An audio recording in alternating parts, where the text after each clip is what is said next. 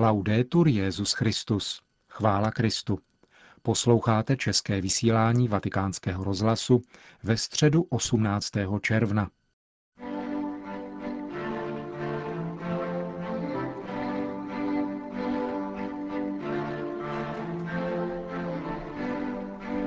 Dnešní generální audienci na svatopetrském náměstí, které se účastnilo asi 20 tisíc lidí, věnoval Benedikt XVI. postavě svatého Izidora, španělského biskupa ze 7. století.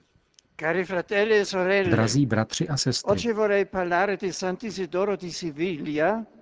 Era fratello minore di Leandro, vescovo di Siviglia e grande amico del Papa Gregorio Magno. Dnes bych rád mluvil o svatém Izidorovi ze Sevily, mladším bratrovi Leandra, biskupa ze Sevily a blízkého přítele papeže Řehoře Velikého. Tato souvislost je důležitá, protože nám umožňuje uvědomit si duchovní a kulturní kontext nezbytný pro pochopení Izidorovy osobnosti. Za mnohé totiž vděčí právě Leandrovi, velmi náročné, snaživé a přísné osobě, která vytvářela kolem mladšího bratra důvěrné prostředí, charakterizované asketickými nároky, jež byly vlastní Mnichovi, a pracovním rytmem, který udávala seriózní oddanost studiu. Vedle toho usiloval Leandro o řešení momentální politicko-sociální situace. V té době totiž Vizigóti, barbaři a ariáni obsadili Iberský poloostrov a ovládli území patřící římské říši. Bylo třeba jej vrátit zpět římanství a katolicismu. V sevilském biskupství panovalo klidné a otevřené klima. Můžeme to vyvodit z kulturních a duchovních zájmů Izidora, tak, jak jsou patrné v jeho vlastních dílech, které obsahují encyklopedické znalosti klasické pohanské kultury a hlubší poznání křesťanské kultury. Tím se vysvětluje eklekticismus charakteristický pro Izidorovu literární produkci, která s naprostou lehkostí přechází od vojenství k Augustínovi, od Cicera k Řehořovi Velikému. Vnitřní zápas, kterým musel projít mladý Izidor, jenž se stal nástupcem bratra Leandra na biskupském stolci v Seville roku 599, nebyl vůbec lehký. Snad právě tomuto neustálému zápasu se sebou samým je poplatný příznak krajního voluntarismu, který vysvítá z četby spisů tohoto velkého autora, pokládaného za posledního z křesťanských otců starověku. Několik let po jeho smrti, která nastala roku 636, jej Tolečský koncil roku 653 nazval proslulým učitelem naší doby a slávou katolické církve. Isidoro fu senza dubbio un uomo dalle contrapposizioni dialettiche accentuate.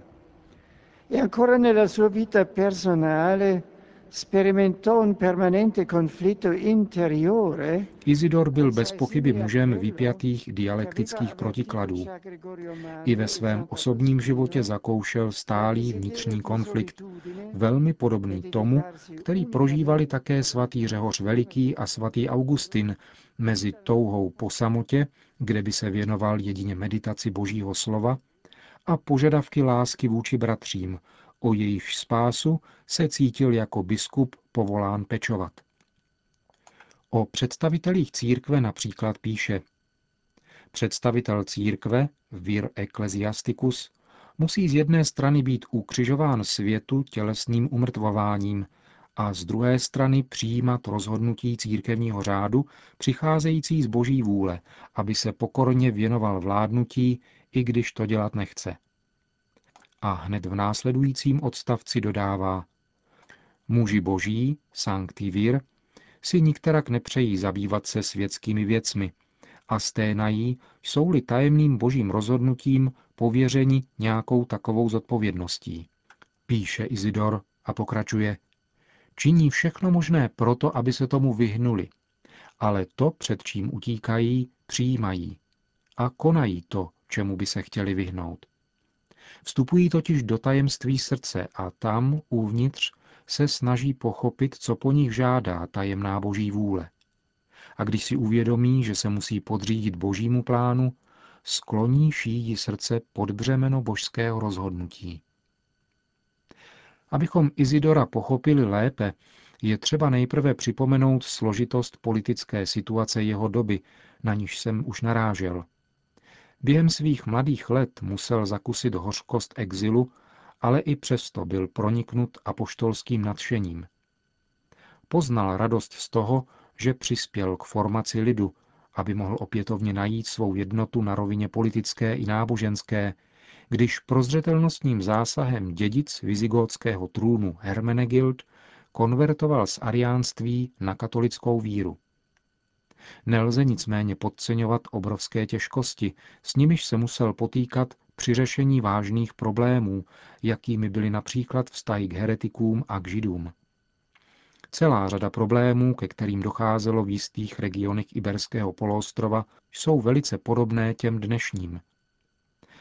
Bohatství kulturních poznatků, kterými Izidor disponoval, mu dovolovalo neustále konfrontovat křesťanskou novost s klasickým řecko-římským odkazem, i když se zdá, že spíše než cený dar syntézy byl mu vlastní spíše dar kolácio, zhromažďování, což se projevovalo v mimořádné osobní vzdělanosti, ne vždy uspořádané tak, jak by bylo možné si přát.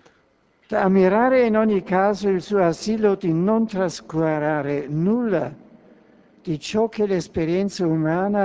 aveva prodotto nella storia della sua patria e del mondo intero. V každém případě je však obdivuhodná jeho starost nepřehlédnout nic z toho, co se lidské zkušenosti v dějinách jeho vlasti i celého světa podařilo dosáhnout. Izidor nechtěl ztratit nic z toho, co bylo vytvořeno člověkem v dávných dobách, ať už byly pohanské, židovské či křesťanské. Není proto divu, že ve snaze toho docílit přihodilo se mu, že někdy nedokázal vhodným způsobem a tak, jak sám chtěl, podat znalosti, které měl za pomoci očistných vod křesťanské víry. Izidorovým úmyslem nicméně bylo, aby podání, jež představil, bylo vždy v souladu s neochvějně vyznávanou katolickou vírou. V diskusi o různých teologických problémech ukazuje, že vnímá jejich složitost a navrhuje často prozíravá řešení, která zhrnují a vyjadřují úplnou křesťanskou pravdu. To v dalším běhu staletí věřícím umožnilo vděčné využívání jeho definic až do dnešní doby. Význačný příklad v této věci nám nabízí Izidorovo učení o vztahu mezi činným a kontemplativním životem. Píše, ti, kteří se snaží dosáhnout pokoje v kontemplaci, musí se nejprve snažit na cvičišti činného života a tak, osvobozeni od strusky hříchů, budou schopni vystavit své čisté srdce, které jedině může Boha vidět. Realismus pravého pastýře jej však přesvědčil o riziku, že věřící jsou nakloněni omezovat svou lidskou existenci jen na jednu dimenzi. Proto dodává, prostřední cesta skládající se z jedné i z druhé formy života se obvykle jeví jako užitečnější pro řešení o něch napětí, která často vznikají z volby pouze jediné formy života. A jsou naopak mírněna střídáním obou těchto forem. Lo conferma definitiva di un giusto orientamento di vita. Definitivní potvrzení správné životní orientace Izidor hledá v Kristově příkladu a říká, Spasitel Ježíš nám dává příklad činného života, když se během dne ve městě věnoval konání znamení a zázraků, ale ukazuje svůj kontemplativní život, když odchází nahoru, aby se tam v noci modlil. Ve světle příkladu božského mistra může Izidor vyvodit toto přesné morální ponaučení. Proto se služebník boží napodobující Krista věnuje kontemplaci, aniž by popíral činný život. Jednat jinak by nebylo správné. Jako totiž kontemplací má být milován Bůh, tak má být skutky milován bližní. Je tedy nemožné žít bez přítomnosti jedné i druhé formy života. Ani není možné milovat, neučinili se zkušenost s jednou i s druhou. Domnívám se, že toto je syntéza života, který hledá jak kontemplaci Boha, dialog s Bohem v modlitbě a při četbě písma svatého, tak také činnost ve službě lidskému společenství a bližnímu.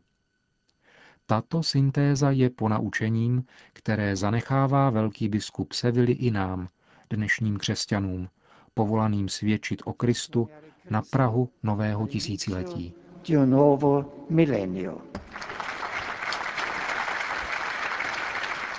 Na závěr generální audience pak svatý otec obrátil pozornost k probíhajícímu Mezinárodnímu eucharistickému kongresu, který se koná v těchto dnech v kanadském Quebecu. Il mio pensiero va ora ai partecipanti al congresso eucaristico internazionale che si sta svolgendo in questi giorni Moje myšlenky nyní směřují k účastníkům Mezinárodního eucharistického kongresu, který se v těchto dnech koná v kanadském Quebecu na téma Eucharistie, dar boží pro život světa. Jsem v duchu přítomen na tomto slavnostním církevním setkání, a rád bych, aby se pro komunitu kanadských katolíků i pro univerzální církev stalo příležitostí k modlitbě, reflexi a kontemplaci tajemství posvátné Eucharistie. Kéž je také příležitostí znovu potvrdit víru církve v reálnou přítomnost Krista v nejsvětější svátosti oltářní. Modleme se, aby Mezinárodní eucharistický kongres oživil ve věřících nejen v Kanadě, ale i v mnoha dalších národech světa vědomí o evangelních a duchovních hodnotách, které v historii dlouho formovaly jejich identitu. che hanno forgiato la loro identità lungo il corso della storia. Po společné modlitbě odčenáš pak svatý otec udělil své apoštolské požehnání. Sit nomen Domini benedictum, ex hoc nunc et usque in adiutorium nostrum in nomine Domini, qui fecit celum et terra, benedicat vos omnipotens Deus, Pater et Filius et Spiritus Sanctus.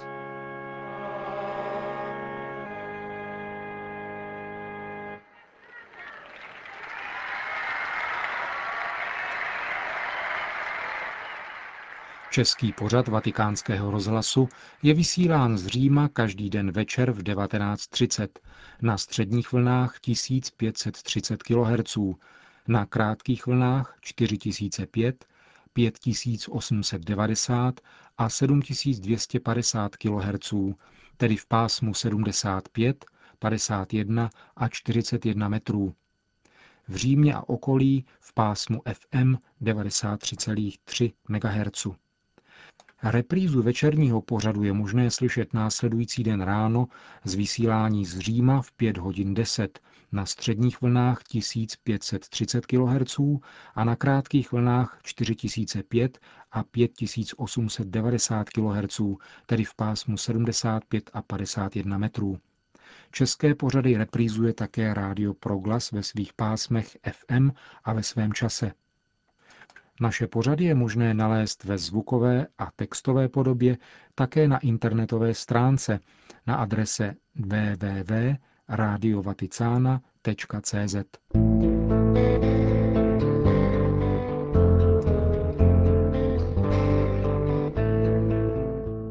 Končíme české vysílání vatikánského rozhlasu. Chvála Kristu. Laudetur Jezus Christus.